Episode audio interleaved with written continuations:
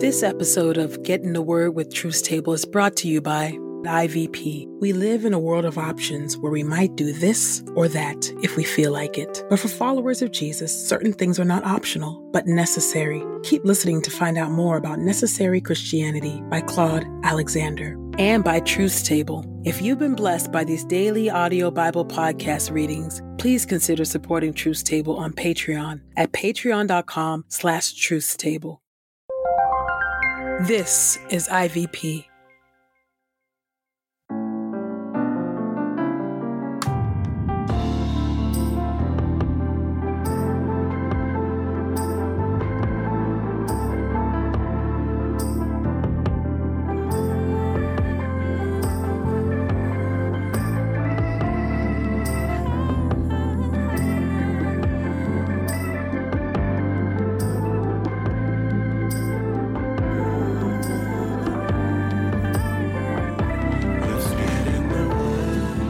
Listening to Getting the Word with Truth's Table. Your word is truth, your word is life. Presented by Inter-Varsity Press.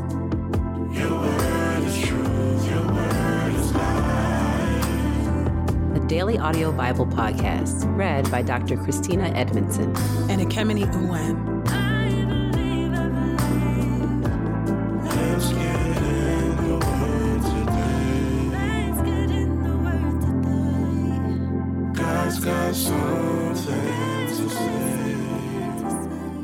Let's get in the Word, and may the Word get in us. Open our eyes that we may behold wonderful things in your Word. Old Testament reading, Proverbs twenty-four. Do not envy evil people. Do not desire to be with them, for their hearts contemplate violence, and their lips speak harm. By wisdom a house is built, and through understanding it is established. By knowledge its rooms are filled with all kinds of precious and pleasing treasures. A wise warrior is strong, and a man of knowledge makes his strength stronger. For with guidance you wage your war, and with numerous advisers there is victory. Wisdom is unattainable for a fool. In court he does not open his mouth. The one who plans to do evil will be called a scheming person. A foolish scheme is sin, and the scorner is an abomination to people. You have slacked off in the day of trouble. Your strength is small. Deliver those being taken away to death, and hold back those slipping to the slaughter. If you say, "But we did not know about this," won't the one who evaluates hearts discern it? Won't the one who guards your life realize and repay each person according to his deeds? Eat honey, my child, for it is good, and honey from the honeycomb is sweet to your taste. Likewise, know that wisdom is sweet to your soul, and if you have found it, you have a future, and your hope will not be cut off. Do not lie in wait like the wicked against the place where the righteous live. Do not assault his home. Indeed, a righteous person will fall seven times, and then get up again, but the guilty will collapse in calamity. Do not rejoice when your enemy falls, and when he stumbles, do not let your heart rejoice, lest the Lord see it and be displeased, and turn his wrath away from him.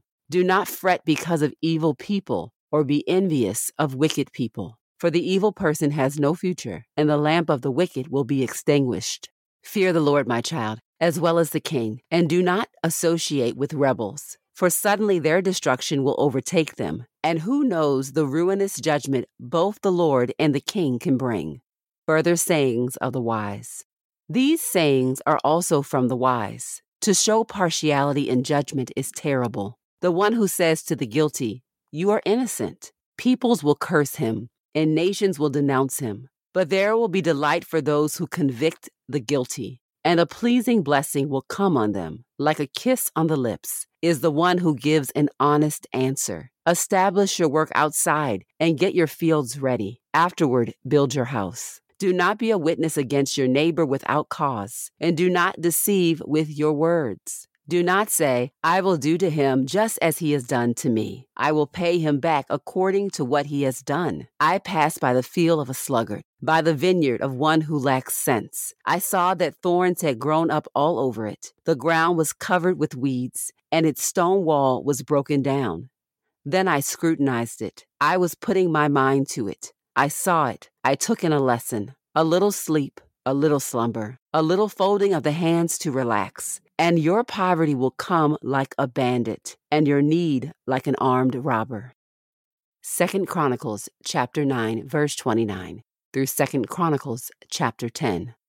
Solomon's reign ends. The rest of the events of Solomon's reign from start to finish are recorded in the annals of Nathan the prophet, the prophecy of Ahijah, the Shilonite, and the vision of Iddo, the seer, pertaining to Jeroboam, son of Nebat. Solomon ruled over all Israel from Jerusalem for forty years. Then Solomon passed away and was buried in the city of his father David. His son, Rehoboam, replaced him as king. Chapter ten. The northern tribes rebel. Rehoboam traveled to Shechem, for all Israel had gathered in Shechem to make Rehoboam king. When Jeroboam, son of Nebat, heard the news, he was still in Egypt, where he had fled from King Solomon. Jeroboam returned from Egypt. They sent for him, and Jeroboam and all Israel came and spoke to Rehoboam, saying, "Your father made us work too hard. Now, if you lighten the demands he made and don't make us work as hard, we will serve you." He said to them, "Go away for three days, then return to me." So the people went away. King Rehoboam consulted with the older advisers who had served his father Solomon when he had been alive. He asked them, "How do you advise me to answer these people?" They said to him, "If you are fair to these people, grant their request, and are cordial to them, they will be your servants from this time forward." But Rehoboam rejected their advice and consulted the young advisers who served him, with whom he had grown up. He asked them, "How do you advise me to respond to these people who said to me, 'Lessen the demands your father placed on us'?" The young advisers with whom Rehoboam had grown up said to him, "Say this to these people who have said to you, 'Your father made us work hard, but now lighten our burden.' Say this to them, 'I am a lot harsher than my father. My father imposed heavy demands on you. I will make them even heavier. My father punished you with ordinary whips. I will punish you with whips that really sting your flesh." Jeroboam and all the people reported to Rehoboam on the third day, just as the king had ordered when he said, "Return to me on the third day." The king responded to the people harshly. He rejected the advice of the older men and followed the advice of the younger ones. He said, "My father imposed heavy demands on you. I will make them even heavier. My father punished you with ordinary whips. I will punish you with whips that really sting your flesh." The king refused to listen to the people because God was instigating this turn of events so that he might bring to pass the prophetic announcement he had made through Ahijah, the Shilonite, to Jeroboam, son of Nebat.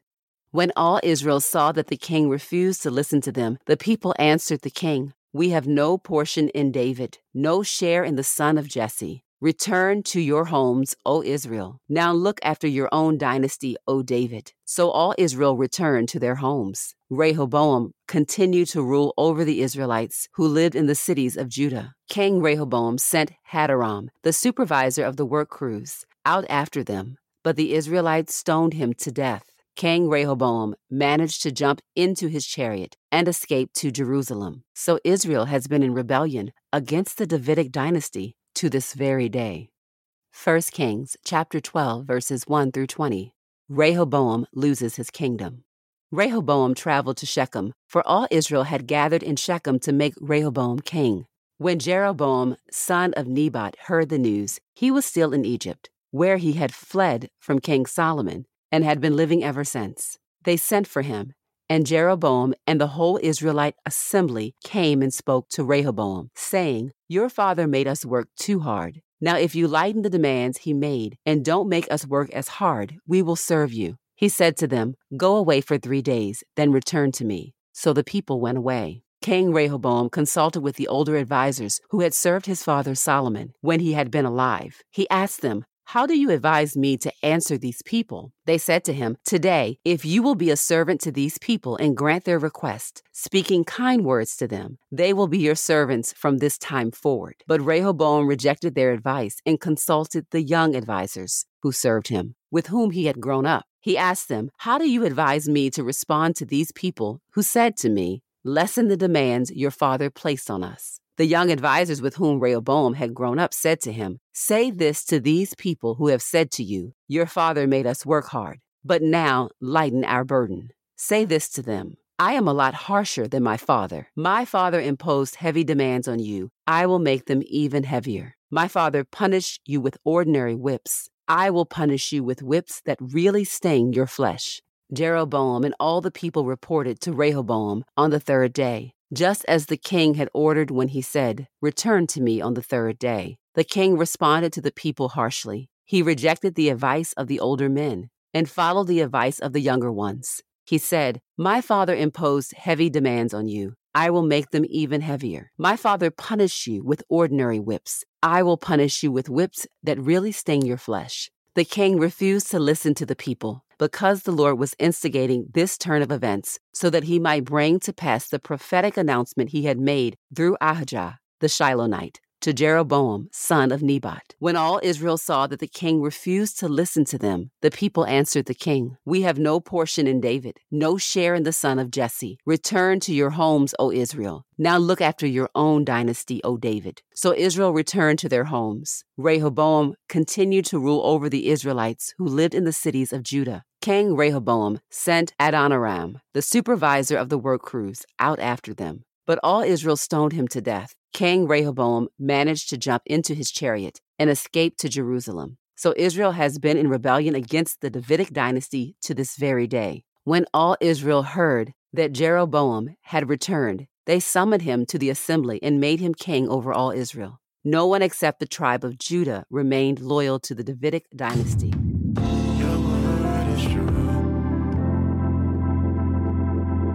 New Testament reading.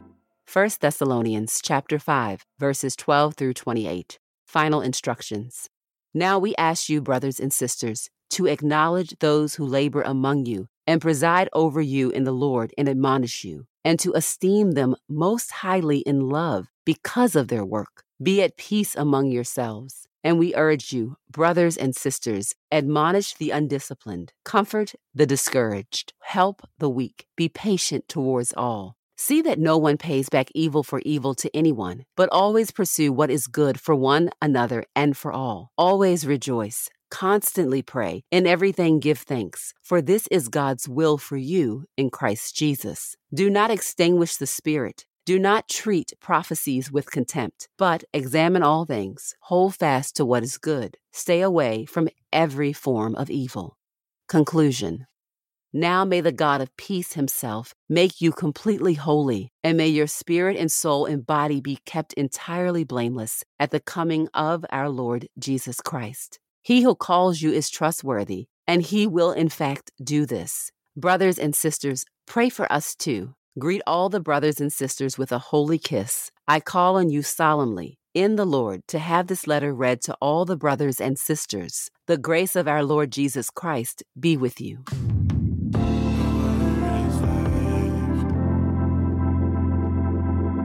This is the word of God for the people of God. May God add a blessing to the reading of his word. Let us go boldly to God's throne of grace. Gracious and holy God, we thank you, O Lord. We thank you that you are God and God all by yourself. We thank you that you are a covenant-keeping God, that you are keeping us in this relationship with you, that you are imparting to us wisdom and holiness and patience, the fruit of the Spirit, O God. And we thank you, O Lord, that we can cry out to you and you incline your ear to hear us. We thank you that we are not alone in our decision-making. We thank you, O God, that by your Spirit you grant to us discernment and you even raise up for us a community of wisdom, people who are wise and know more than what we know, people who have had experiences that predate our own experiences, people who don't long to just tell us what makes us happy or provides them access or opportunity, but people who speak the truth. And I pray, oh God, that you would grant to all of us these types of advisors, these types of encouragers, these types of rebukers in our lives, oh God. Lord, we're mindful of both this passages this morning, particularly the contrast, or, or this afternoon, or whenever we're listening, oh God. We're reminded of the contrast between the Old and the New Testament, these passages that, oh God, remind us of, of the ways in which we seek out counsel that we already agree with, that we seek out people who will tell us what we want to hear, people who are like us, that we were raised with, versus those who might have insight or knowledge that is different than our own. those who may not just be impressed with us, but are really truly concerned about us. And oh God, we thank you that this New Testament church ethic is one that reminds us that we are not to treat people harshly, that we're not to repay evil with evil, that we are not trying to outdo the cruelest person, oh God, but instead we are to be like our Lord, gracious and kind and long-suffering, self-sacrificing, O Lord. And we thank you, O God, for this reminder in your word that we are so easily tempted to want to recede and give advice that makes us hardened, that makes us colder, that makes us crueler, that makes us want to assert ourselves and to, for the purpose of maintaining or getting more power. And that is not your way. For you, O God, the one who has all power, you distribute power, you extend blessing, you are open-handed in your generosity, and you who deserves all obedience, all, all adoration, all praise, O God, have a disposition of generosity and love, compassion. You are so kind and good to us, and we pray, O Lord, that we would resemble you more, that we would truly be your people in the way that we act, and that we would not cling to power, and that we would not take faulty advice, that we would not be haughty, O God, but be known for being humble. It is in your name that we pray and we entrust ourselves. Amen and amen. Life in God is less about what you could do and more about what you must do. Contrary to the life of the optional, accidental, and haphazard, the believer is called to live with a sense of divine necessity. No maybes about it. In Necessary Christianity, Bishop Claude Alexander unpacks the gospel statements of what Jesus said he must do. He must be about his Father's business. He must go through Samaria. He must go to Jerusalem. Learn what is necessary for us to follow Jesus. As a listener of this podcast, you can get thirty percent off plus free U S shipping when you use the promo code THEWORD. That's promo code T H E W O R D at I V press dot com. We pray this time of Getting the Word with Truth's Table has encouraged us all to not only be hearers of God's Word, but doers. Share your reflections on these scriptures with us on Twitter and Instagram using the hashtag GetInTheWord and hashtag Truth's Table. Saints, whatever is honorable, whatever is just, whatever is pure, whatever is lovely, whatever is commendable, if there is any excellence, if there is anything worthy of praise, think about these things, practice these things, and the God of peace will be with you. Go with God.